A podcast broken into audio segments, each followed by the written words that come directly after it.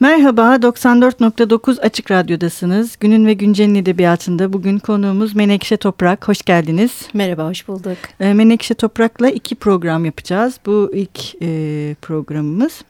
Ee, Menekşe Toprak ilk ve orta öğrenimini Köln'de ve Ankara'da tamamladı. Ankara Üniversitesi Siyasal Bilgiler Fakültesini bitirdikten sonra Ankara'da ve Berlin'de bir bankada 4 yıl görev aldı.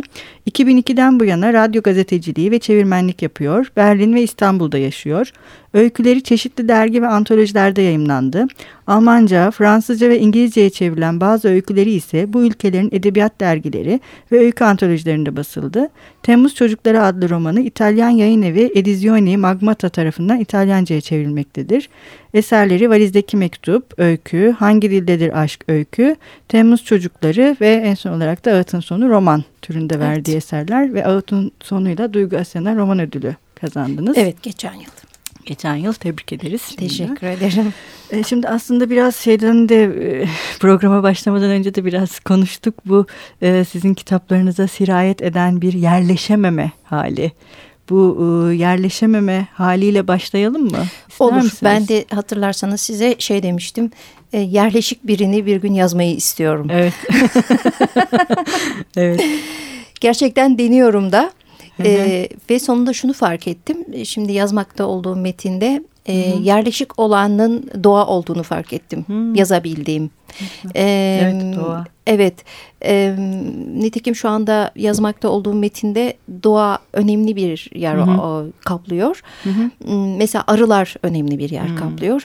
E, ama sonunda şu noktaya da geliyor. Arılara da göç ettiriyorlar insanlar. E, yani bilmiyorum o noktaya gelir mi gelmez mi ama aklımdaki e, metnin sonu sanki oraya varacak gibi. Hı hı. E, ama yine bir geri göç hikayesi aslında ama gerçekten sabit kalan doğa ama galiba bizler doğayı da bir şekilde göç ettiriyoruz ya yani yok ediyor ya da farklı şekilde göç ettirmeyi zorluyoruz. Hı hı. Zaten bu son kitabın e, son kitabınızda da e, var ama özellikle Temmuz çocuklarında Ölüm ve Cennet mesela kitabın ikinci bölümü. Evet. Orada bütün aile daha doğrusu kalanlar hı hı. ölenler dışında kalan bütün aile bir yaylada doğanın içinde bir evde bir araya geliyorlar. Mesela ve yerleşmiş değiller.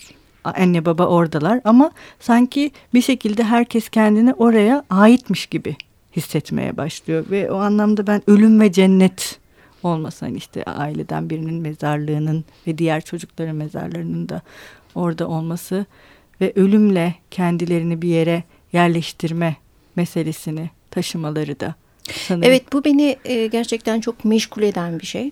E, birincisi e, sadece ben değil, benden, ben doğmadan önce ailenin, Hı -hı. sülalenin e, sürekli bir göç yaşamış olmasıyla ilgili bu. Hı -hı. Genetik bir şey diyorum herhalde bu. Hı -hı. E, göçü bu kadar çok o, metinlerime, e, Hı -hı. metinlerimin merkezine almış olmam da e, gerçekten e, bilinçli bir seçimim de değil. Hı hı. E, yani işte herkesin, her yazarın hemen hemen belli tematikleri vardır. Hı hı. E, genelde biz onların etrafında dönüp dolaşırız. Hı hı. Hmm, benim galiba göç merkezde hı hı. yer alıyor. E, dediğim gibi deniyorum. Hı hı. Yerleşik metinler hı hı. yazmayı deniyorum. Hı hı. E, ama dünya da durmuyor yerinde. Yani ben ne kadar denesem de şimdi bambaşka göçler başlıyor. Maalesef e, zorunlu. Zorunlu göçler başlıyor. Hatta bizim yaşadığımız göçler e, çok korunaklı geliyor şu anda bana. E, bizim hikayelerimiz e, bizim yaşamış olduğu en azından benim kitap e, öykülerimde yahut da Temmuz çocuklarında özellikle hı hı. E, anlattığım insanların göçmenlik hallerinin e, son derece korunaklı hı hı. E, ve daha az trajediyi barındırdığını görüyorsun. Ama bu anlatılmaya değmez anlamına gelmiyor tabii ki. Ee, ama çok daha farklı bir göç sürecini yaşıyoruz ki ben bunu İkinci Dünya Savaşı'ndan sonraki Avrupa dalga. evet e, Avrupa'daki e, batıdaki o büyük dalgalanmaya benzetiyorum. Milyonların e, yer, mekan, ülke değiştirmesine benzetiyorum. Doğru, çok haklısınız maalesef. Şimdi biraz tabii bu göç meselesinin Almanya'yla da bir ilişkisi var evet. ve sizin ikinci kuşak Alman ya da yaşayan. İki buçukuncu ben. İki buçuğuncu. evet. E, kuşak olması da tabii bütün bu göç meselesini işte anlattığınız şeyleri beraberinde getiriyor. Şimdi biraz Temmuz çocuklarından devam edelim isterseniz. Çünkü hı hı. Temmuz çocukları işte bu tam da dediğiniz ikinci hatta ya da iki buçuk ikinci kuşağı ve burada e, kitabın ilk bölümü paralel hayatlar ve aslında bir günü anlatıyor. Yani yılbaşı, yılbaşı gecesi ve sabahı. Yani evet. Ankara'da ve Almanya'da ailenin işte Ankara'daki üyeleriyle Almanya'daki üyelerinin o günkü yaşamlarına dair ve e, her kahramanın neredeyse sadece Süheyla'nın ne düşündüğünü bilemiyoruz. Onun da zaten başına ne geldiğini öğreniyoruz sonunda. E, Süheyla dışında neredeyse hepsinin tek tek kafasının içine girip düşüne düşüncelerini hepsinin gözünden görebilir hale geliyoruz. E, şimdi mesela bu e, araya sonra ikinci bölümde tabii o ölümle birlikte bir bayağı bir mesafe giriyor ölüm ve cennete e, geldiğimizde. İki yıl sonra İki yıl durum. sonrası gibi bir durum geliyor. Bu mesela yılbaşı da bir eşik gibi mi düşündünüz? Hani başka bir yıla geçerken hani biz bir taraftan hani bir şey biliyoruz yani onu romanda hissediyoruz Süheyla'ya bir şey olacak. Yani o da hep bize hissettirilen bir şey. Herkes onun hakkında konuşuyor, düşünüyor. Yani Ankara'daki Aysu'da mesela bunların içinde ve her şey bir yılbaşı da oluyor. Yani bu paralel hayatları yılbaşı ve e, o ilişkiyi düşünerek mi kurguladınız? Evet, e, yılbaşı e, ben çocukluğumdan beri hatırlıyorum. Önemliydi bizim evde. Şöyle önemliydi. Bir kere yılbaşı geceleri mutlaka Türkiye'ye aranırdı. Hı hı. Ben çocukken e, Almanya'dayken Köln'deyken bu yapılırdı ve ben e, 15 yaşımda döndükten sonra da bu ritüel devam etti. Hı hı. E, çünkü ben döndükten sonra annemle babam orada kaldılar küçük kardeşimle beraber. Dolayısıyla bu ritüel hep vardı. Yani hı hı. ve telefonlar özellikle ben çocukken 80'li yıllarda telefonlar düşmezdi. Bambaşka ülkelere düşerdi. Bambaşka sesler, tonlar gelirdi. Hı E, birincisi bu yüzden bunu hmm. aldım. E, telefonlar yani kitabın kurgusu aslında ilk bölümün ki ikinci bölüm zaten çok kısacık bir bölüm. Evet. E, ilk bölüm tamamen e, eğer e, bir e, romanın bir e, şey varsa e, atmosferi, atmosferi E, yahut da hani romanda e, belli bir heyecan dozunu e, takip hı hı. etmeye çalışırsınız ya. Evet. Bir bağlantıyı kurmaya evet. çalışırsınız ve ben bunu telefonlarla yapmak istedim. Hı hı. E, ilişkileri telefonlar üzerinden kurdum. Hı hı. E, birincisi göç için önemliydi. Belki bugün o kadar değil ama hı hı. göç için ee, özellikle 80'ler, 90'lar hatta Hı -hı. işte daha da geriye götürelim 60'lar vesaire. Ee, birincisi mektuplar belki önemliydi 60'larda. Ama e, daha sonra e, telefonlar çok önemliydi. Yani insanların iletişimi, ilişkisi telefonlar üzerinden oluyordu. Hı hı. E, dolayısıyla bu aynı zamanda göçün e, içindeki bir durum olduğu için de ben telefonu. E, özellikle aldım. E, neden 24 saat ve neden yılbaşı gecesi derseniz hı hı. E, birincisi e, bu kitap 24 saat içerisinde geçiyor ama hatırlamalar üzerinde e, bu kitap aynı zamanda.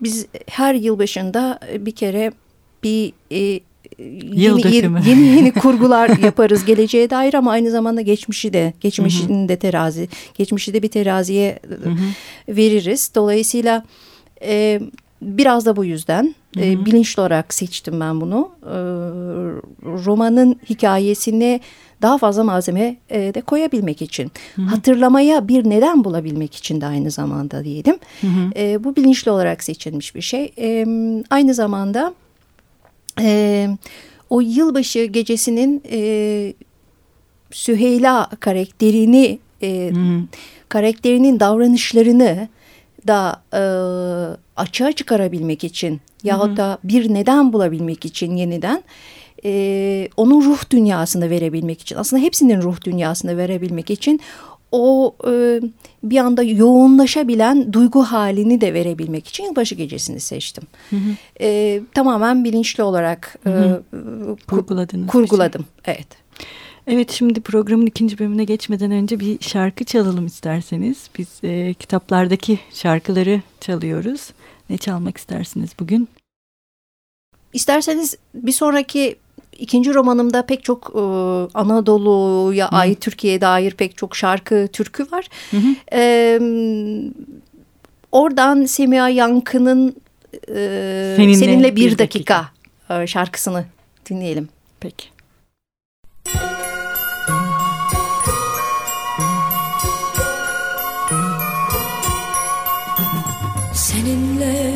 bir dakika mutlandırıyor beni. Bir dakika siliyor canım yılların özlemini. Seninle bir dakika mutlandırıyor beni. Bir dakika siliyor canım yılların özlemini tükenmez gibi kavuşmak bir dakika. Sevmek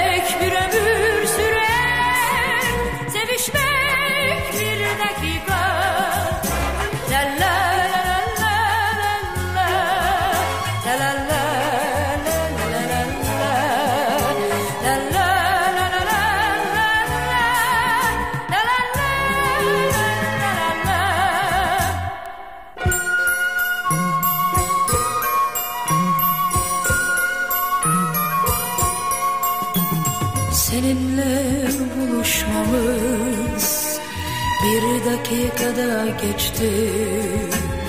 Gözlerim gözlerini canım bir dakikada içti.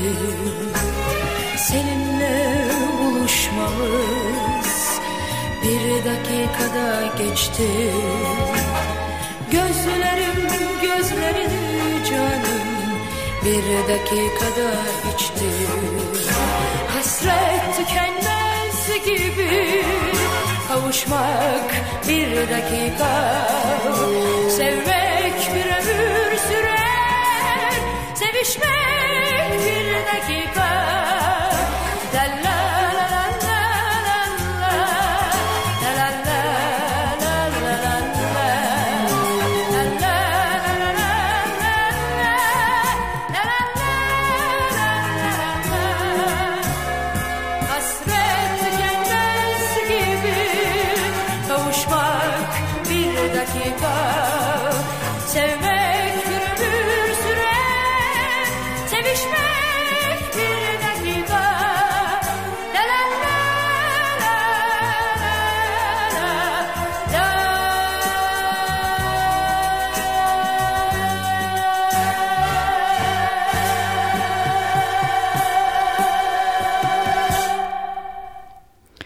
Merhaba tekrar 94.9 Açık Radyo'dasınız. Günün ve Güncel'in edebiyatında Menekşe Toprak'la konuşmaya devam ediyoruz.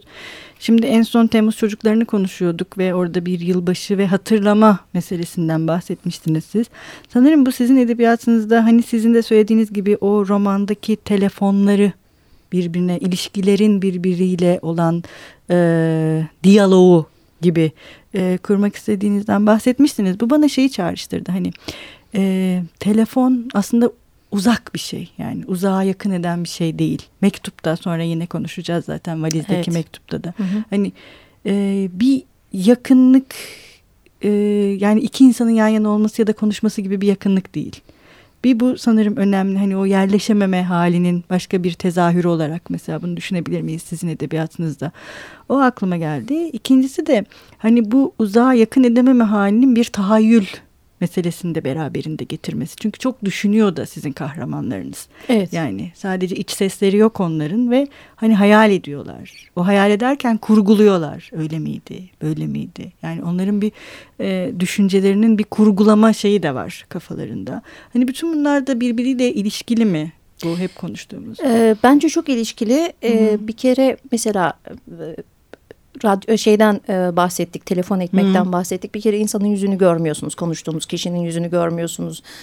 Belki yıllardır da aylardır da görmemişsinizdir, değişmiştir hmm. evet. vesaire. Sadece sesten ve sözcüklerden e, ne demek istediğinden farklı bir şey daha çıkarmaya çalışıyorsunuz aslında. E, bir kere o uzak, o mesafe e, aslında göçü yaşayan herkes bunu birçok hmm. bir şekilde bilir.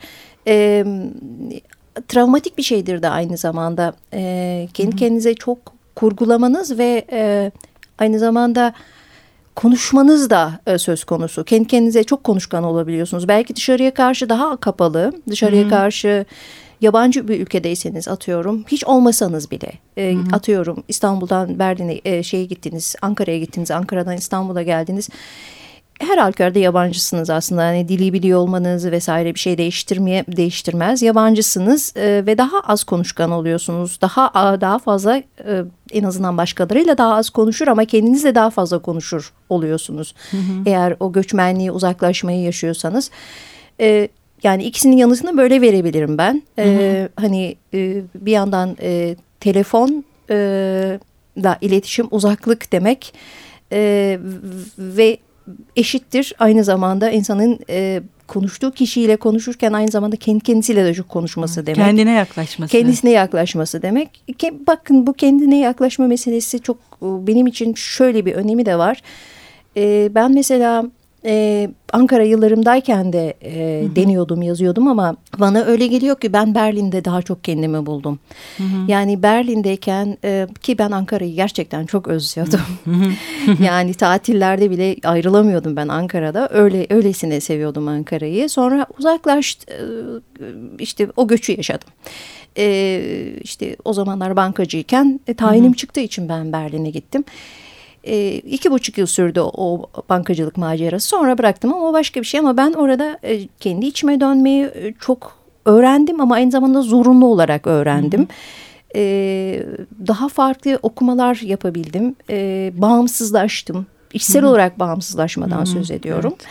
Ee, bu çok önemli çünkü yazmak bazen çok cesaret isteyen bir şey.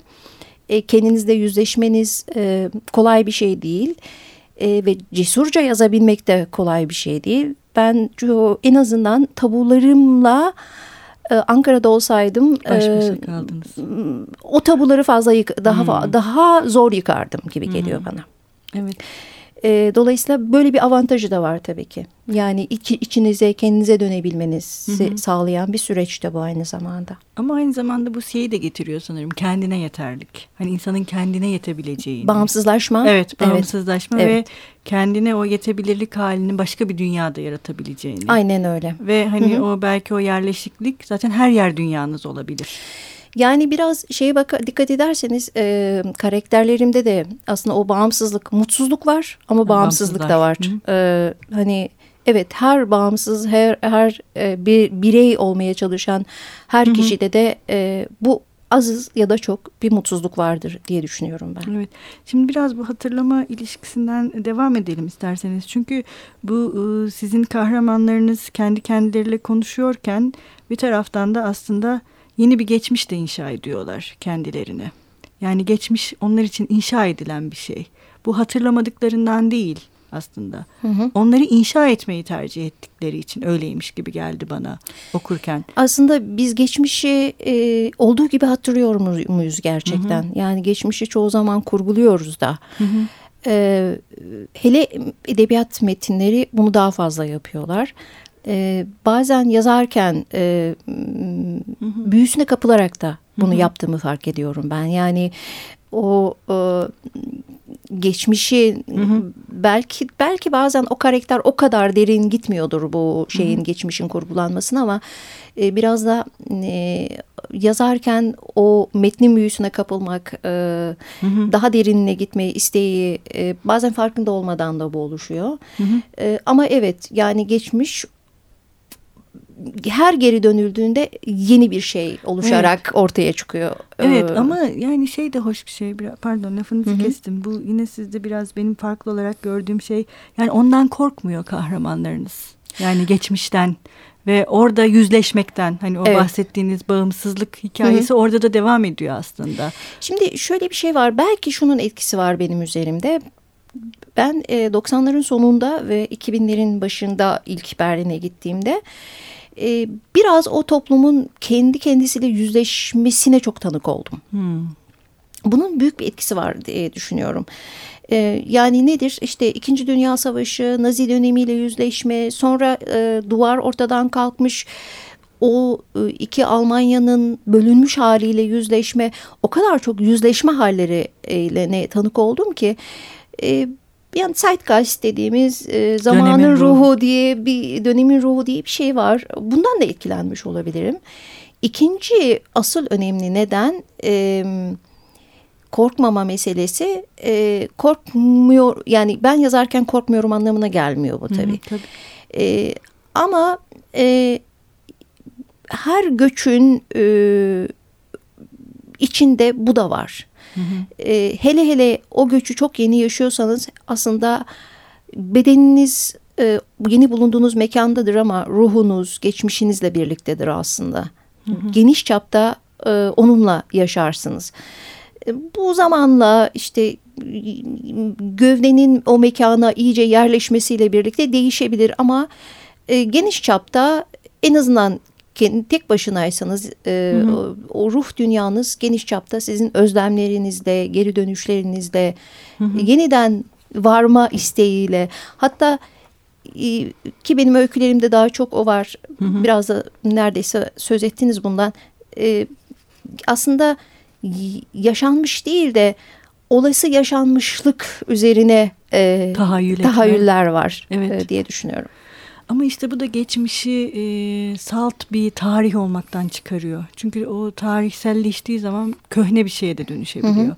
Hani sanki böyle yaparak ve bunu kadınlara yaptırarak yani özellikle onu siz hani onu yine programın ikinci bölümünde daha derin konuşmak istiyorum. O tarihi hani didaktik ve köhnemiş bir şey olmaktan çıkar çıkarıyorsunuz. Yani geçmiş daha e, nasıl diyeyim canlı hı hı. ve e, şey hale dönüşüyor. Hani geçmiş e, aynı zamanda bir şey öğrenilen değil, öğrenilmeyen de hani gerekirse protest de bir şey olarak da evet, hani ortaya evet, çıkıyor. Bu evet. önemli bir şey gibi Hı-hı. geliyor bana açıkçası. Ee, aslında orada aynı zamanda sorgulama. sorgulama. Yani o sorgulama sırasında kendisine kötülük yapanı bulsa Hı-hı. yakasından silkeleyecek evet. aslında. Evet. Ve ee, ona gücü de var. Ona yani. gücü de var. Yani. Ee, aynı zamanda bir zamanlarki güçsüzlüğüne karşı bir hayıflanma. Evet. Ee, ki bu, biz kadınlarda çok var. Hı hı. En azından belli bir yaştan sonra e, bu hayıflanma, e, haksızlıkları e, haksızlıklara karşı yanıt vermemiş olmanın e, sonradan sonra, içine oturan şeyin, oturan şeyin e, ortaya çıkması vesaire. Gençken belki cesaret edemiyoruz buna.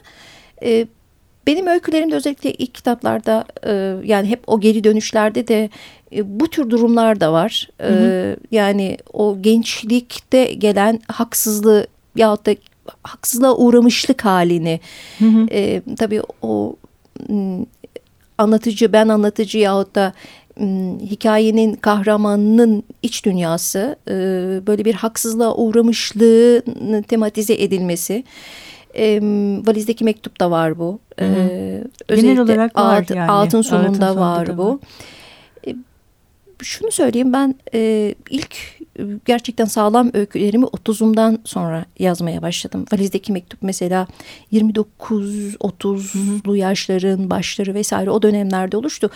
Bu yaş dönemi şöyle bir yaş dönemi. Hani çok hızlı koşturursunuz aslında. O 19'lu, 10'lu, 20'li yaşlarda hızla koşarsınız. Arkanıza hiç dönüp bakmazsınız aslında. Bunun da etkisi var. Yani o birdenbire bir durup birdenbire geriye baktığınız bir dönem aslında bu 30'lu yaşlar. yaşlar.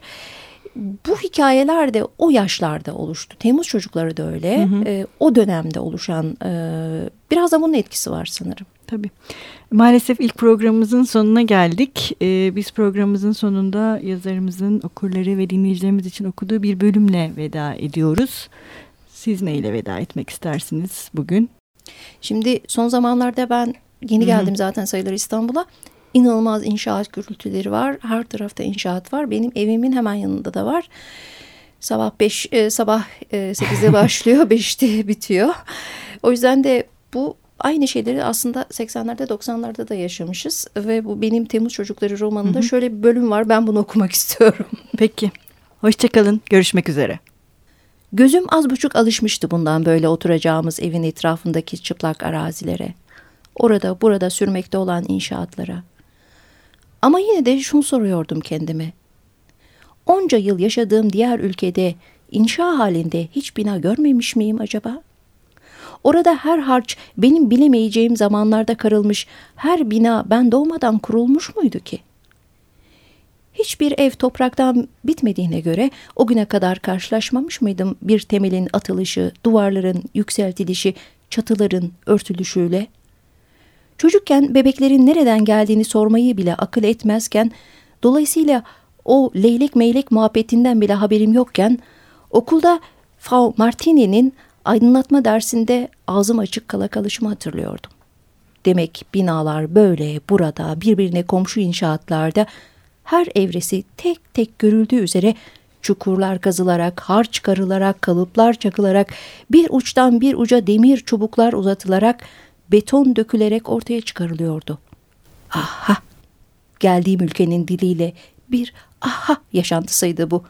Şaşırtıcı bir saptama yapıp herhalde sokakta veya okulda öğrendiğim bu aha ünlemini çıkardığımda annemden yankı gibi ha şunu bileydin yorumu gelirdi. Bakalım neler öğretecekti bu şehir bana daha.